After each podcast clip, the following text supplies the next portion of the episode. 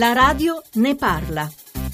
Mi chiamo Antonio, mi occupo di maschi violenti, o meglio di maschi che usano violenza, perché questi uomini che io vedo tutte le settimane non sono sempre violenti. Il problema è questo, che poi sento come maschio anche, non soltanto come operatore, perché fin da bambino anch'io ho ricevuto e respirato la loro stessa cultura. Ci costruiamo una corazza, una gabbia e quello poi fa sì che la violenza eh, sia l'unica forma attraverso la rabbia che noi riusciamo a mettere in campo nella comunicazione con la donna. Ma fondamentalmente il controllo e possesso della nostra donna sono solo le spie di una nostra insicurezza e quindi eh, lentamente, ecco che cosa faccio tutte le settimane? Aiuto questi uomini ad aiutarsi a togliersi questa corazza ed è bellissimo vederli arrivare dicendo la mia violenza è tutta colpa di quella stronza di mia moglie e poi dopo un percorso andare via dicendo non ho nessuna giustificazione, è solo responsabilità mia. Io ho due pilastri.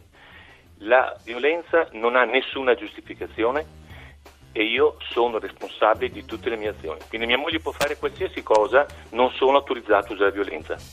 Tutto qua.